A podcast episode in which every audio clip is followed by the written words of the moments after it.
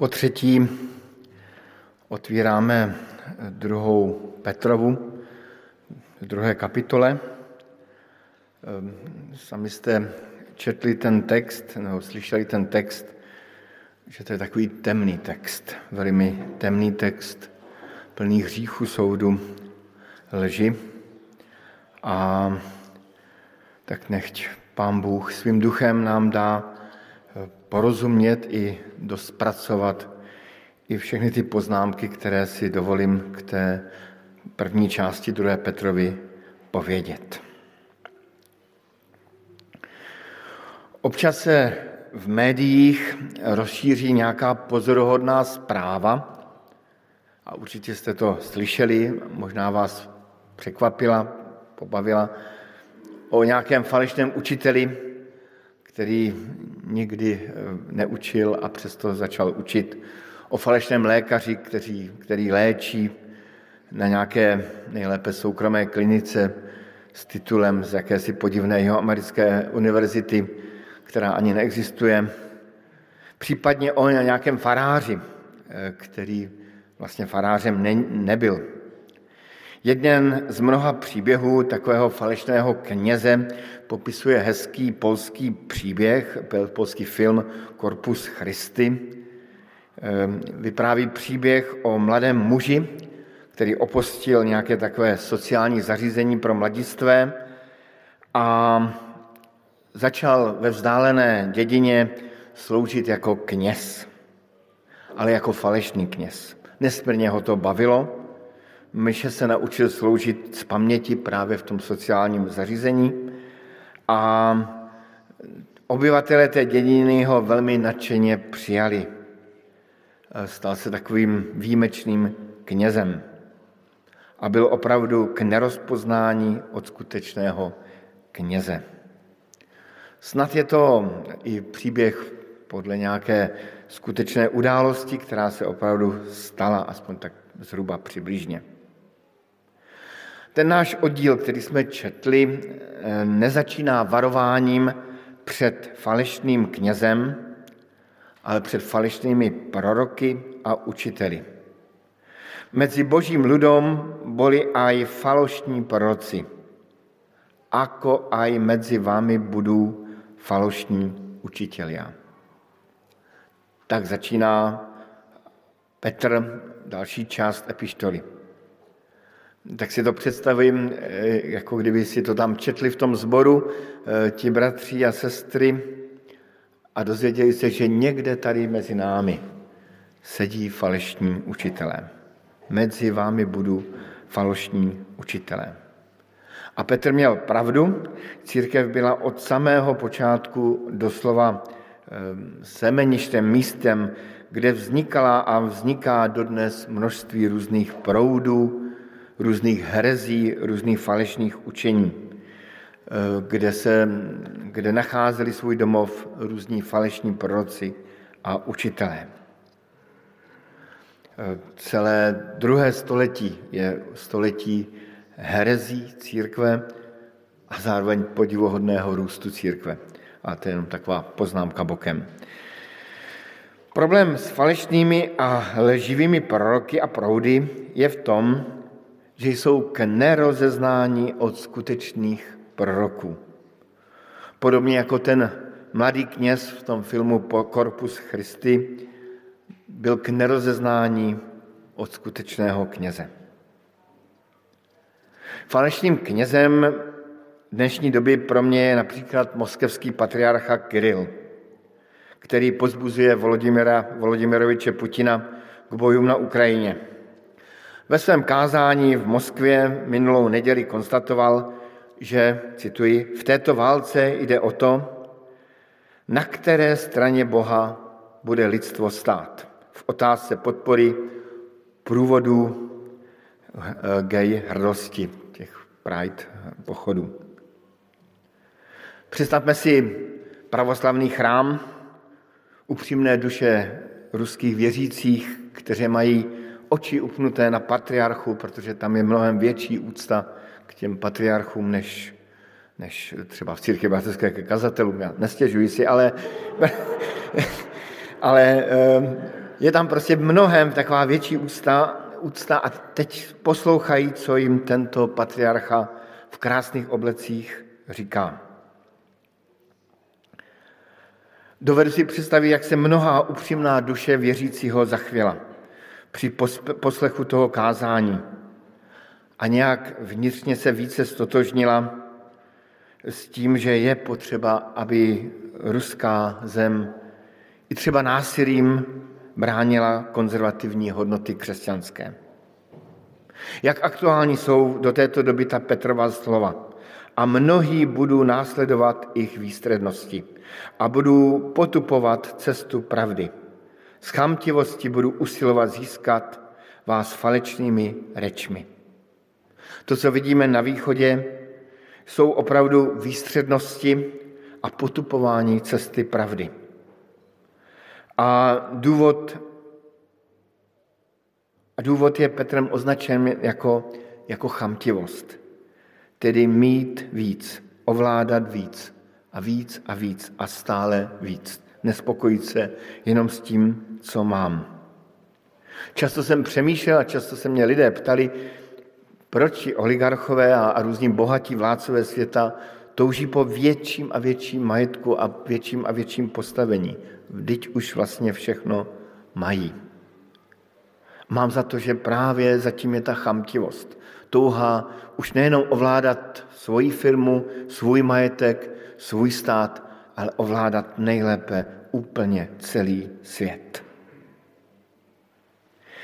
Je nesmírně těžké odlišit falešné učení a pravdivé učení, nebo pravdě více odpovídající učení.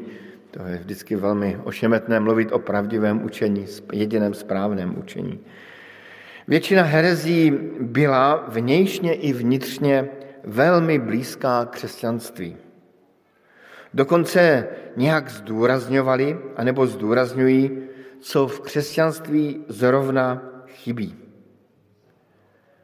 Nějak dokážou ty učení falešná nějak lépe pochopit svět.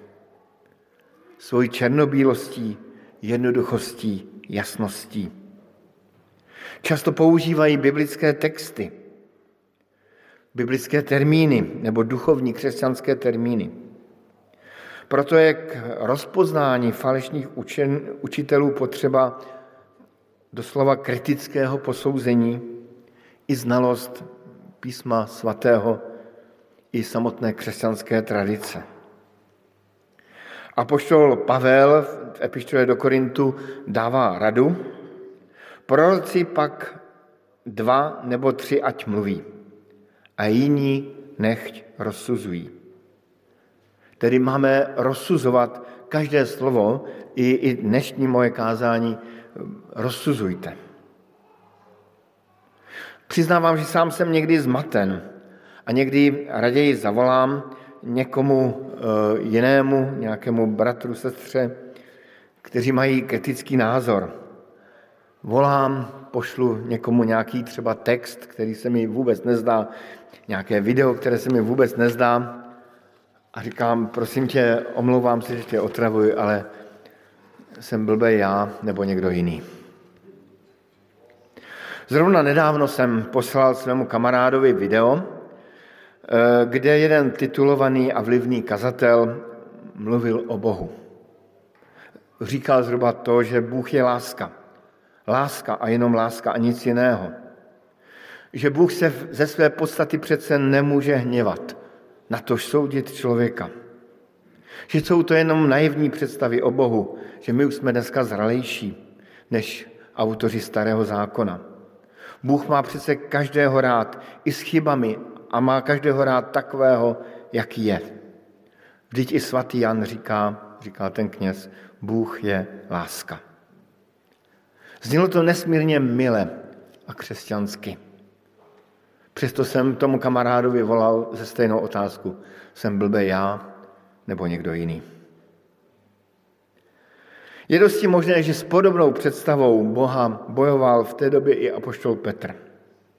S představou zhovývavého Boha. Představou Boha, pro kterého je v centru jenom člověk a hřích už vůbec neexistuje. Není přece co soudit, není ani důvod hněvu. Bůh je přece láska a všechno nám povoluje. Dal nám úplnou svobodu. Snad proto čteme potom v těch dalších verších takové, takové drsná slova. V třetím verši čteme, ale ich soud těch falešných proroků, ich soud je připravený. A ich eh, zatraseně, které jim hrozí, nespí. Ich soud je připravený. A potom pokračuje Petr dalšími připomínkami Božího soudu. Připomíná tři události ze starého zákona a nejenom ze starého zákona, i tak na pomezí starého zákona a nějakých takových eh, eh, snad legend bychom mohli říct.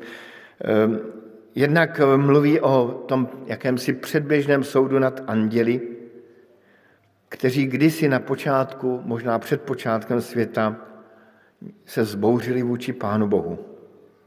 A Petr říká, veď Boh neušetřil.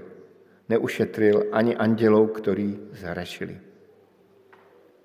Připomíná příběh, o kterém moc nevíme. Potom připomíná dávný soud nad Sodomou a Gomorou. A i mesta Sodomu a Gomoru odsúdil na zánik a obrátil na popol jako odstrašující příklad budoucích bezbožníků.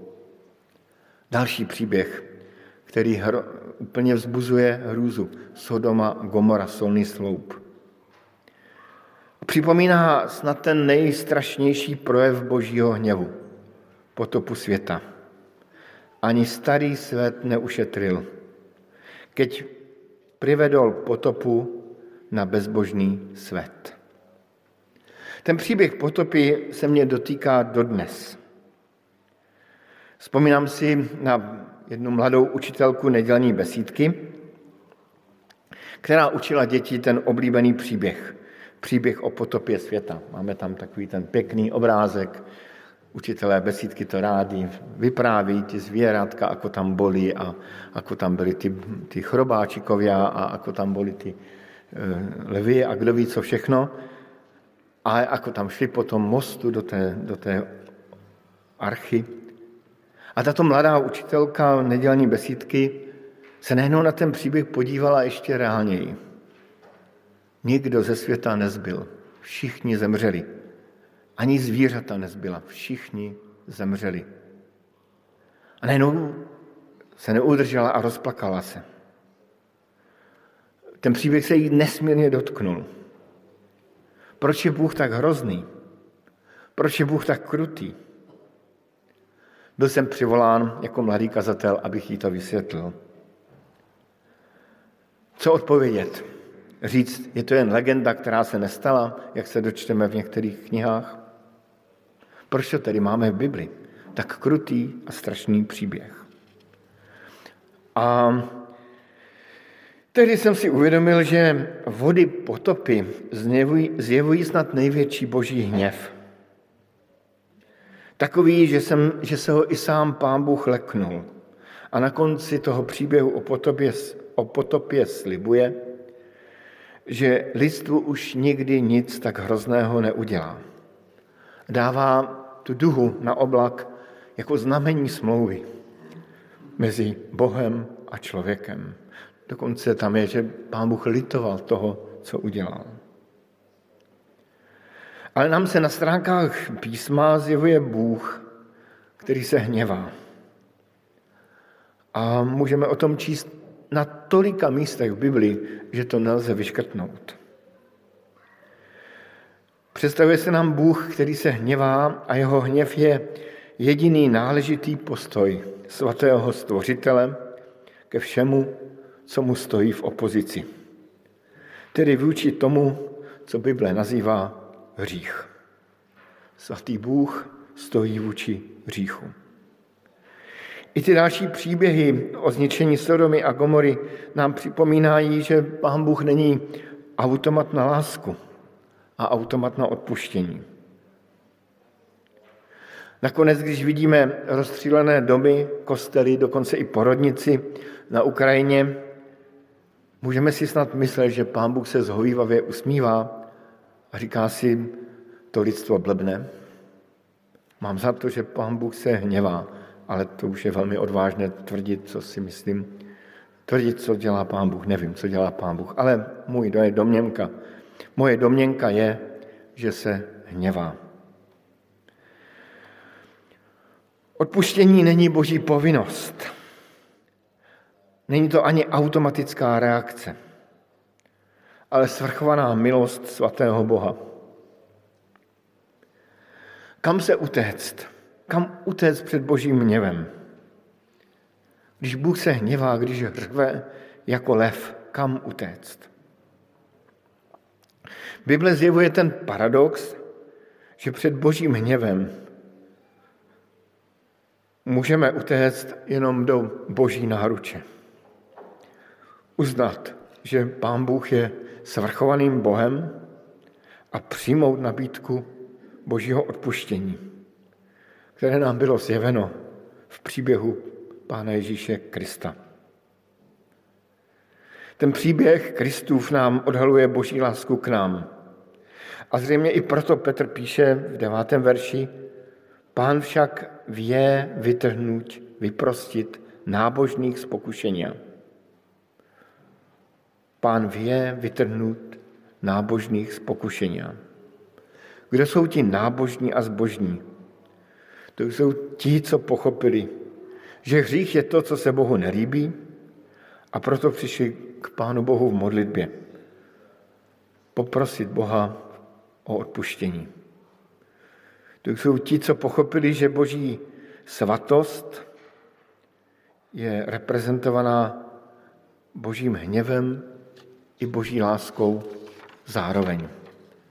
Nějak to jde dohromady. To, co nejde v našich mozcích dohromady, to jde Pánu Bohu dohromady. Na závěr se můžeme ptát, co je to ten hřích. Co je to vlastně ten hřích? Kdo jsou ti hříšní lidé? O něm mluví závěr toho oddílu. A je to, příběh, je to vylíčeno takovými barvitými slovy, když si to doma znovu přečtete, tak, ehm, tak to uvidíte eh, nebo uslyšíte. Dodnes si vzpomínám na to, že jednou můj bratr dostal za úkol ehm, něco o, tomto, o této kapitole říct v rámci takového úvodu modlitbách na setkání mládeže. A v zoufalství přišel k rodičům a řekl jim, nevím, co k tomu mám říct. A vím, jak si to rodiče doma četli a dívali se na sebe, co k tomu mohou říct. A tak volali na pomoc kazatele, no tak přicházím na pomoc po nějakých 40 letech. Ehm, je, tak, je tam jinak v desátém verši charakterizován hřích nebo hříšný člověk jako ten, kdo pohrdá pánovou autoritou. Jsou to samolubí bezočivci. Pohrdá pánovou autoritou, jsou to samolubí bezočivci. Jedním z kořenů toho, co Bible nazývá hříchem, je touha člověka být zcela nezávislý. Žít podle toho, jak já sám chci. Být sám sobě pánem. Dokonce ještě více použí potom, aby vše i duchovní sloužilo mému já a mým touhám. E, Petr tam říká, nebo já se růhať duchovným bytostiam. Tam, e, kde se ztrácí bázeň před Bohem, může se ztrácet i bázeň třeba před i aspoň tou věčností, před kterou každý člověk stojí. Tam, kde se toto děje, když člověk ztrácí tu bázeň před Bohem i před věčností, stává se sám sobě Bohem. Nejprve potichu a potom zcela zjevně. Petr tam dodává větu, ani anděli, hoci jsou silou a mocou větší, než nevynášají proti ním, proti těm, eh, proti ním, proti těm hříšníkům před pánom zatracující soud. Jako bych chtěl říct, ani andělé, kteří by na to mohli mít, nemají takové sebevědomí, jako někteří lidé na této zemi, kteří se povyšují i nad duchovní bytosti. A potom tam Petr v tom desátém verši říká, ženou se za tělom s nečistými žádostmi. Zřejmě v té době šlo o bloudění v oblasti sexuality. Zde je taková přímá návaznost na dnešní dobu, kdy jsme svědky přímo posedlosti sexem, kdy je zdůrazňováno, že identita člověka je charakterizována především jeho sexualitou. Právě křesťané se v této oblasti nejvíc liší od běžného středního proudu současnosti. Ale nejenom sexem je živ člověk. Hnát se za nečistými žádostmi může člověk i v jiných oblastech, ve vztahu k majetku, kdy hromadí a hromadí větší a větší množství, ve vztahu k práci, kdy nedělá nic a nedělá ještě víc než nic, ve vztahu k druhým, kdy jeho panovačnost roste a zlost na druhé roste. V závěru toho dnešního nedělního drsného oddílu líčí Petr snad poslední stupeň vášnivého hříchu. Nevedia se nasytit hriechu. Vábia neustále duše a srdce mají vycvičené v chamtivosti. Tedy je zde popisována nějaká závislost na konání zla. Člověk se neumí nasytit zlým chováním. Hřích ho začíná bavit. Začíná se sytit tím hříchem více a více. Člověk přestává ovládat hřích a naopak začne ten hřích ovládat jeho samotného. Jak to pěkně v jedné písni zhrnul autor, neovládám se, jsem na ovládání. Dokonce si ho zlo ochočí natolik, že se vycvičí v chamtivosti, jak popisuje Petr. Takový trénink chamtivosti, kdy už to, to, to srdce je tak na, nacvičené mít stále více a více hříchu. Je to něco podobného jako drogová závislost. Eh, vzpomínal jsem na svého kamaráda, eh, který mě právě říkal, jak, jak ta touha po té droze v něm byla obrovská a silná. Jak kdykoliv si zašel do organizace, která mu dala eh, sterilizované injekce a, a měl už, nakoupil si pervitin, jak, jak ani nedoběhl k řece, kde si to obvykle šlehnul a už po cestě si to vpíchl do paže aby už konečně byl v tom stavu, po kterém toužil. Jeho srdce bylo vycvičené v chamtivosti. Jako by se dostal do nějakého víru hříchu, kterým je unášen. A to je asi to nejhorší, co se člověku může stát, když je v nějakém víru hříchu. A pošel Pavel nás, eh, Petr nás varuje, abychom neskončili v tomto víru hříchu a protože je to nebezpečí vážně, varuje nás těmito drsnými slovy, které jsme dnes četli v té druhé kapitole. A tak bych na závěr dal tu výzvu, kterou čítáváme nyní na závěr i bohoslužeb ze závěru eh, té druhé Petrovi. Vy teda milovaní, keď to už vopred větě, keď vopred vieme o tom víru. Chraňte se abyste se nedáli oklamať bludom bezbožníkov a nepadli do svojho, zo svojho pevného postavenia. Ale vrástajte v milosti a v poznání nášho Pána a Spasitela Ježíša Krista. Jemu sláva aj teraz, aj na veky. Amen. Minulou neděli nám právě David Kudroč toto připomínal abychom vrástali v milosti a poznání našeho Pána Ježíše Krista. To je jediná obrana vůči zlu i vůči lži. A tak připomenu, že jsme dneska mluvili o prorocích, kteří jsou k nerozeznání od pravých. Mluvili jsme o božím soudu a božím hněvu a nechali jsme se varovat před vírem hříchu. A to už je konečné. Amen.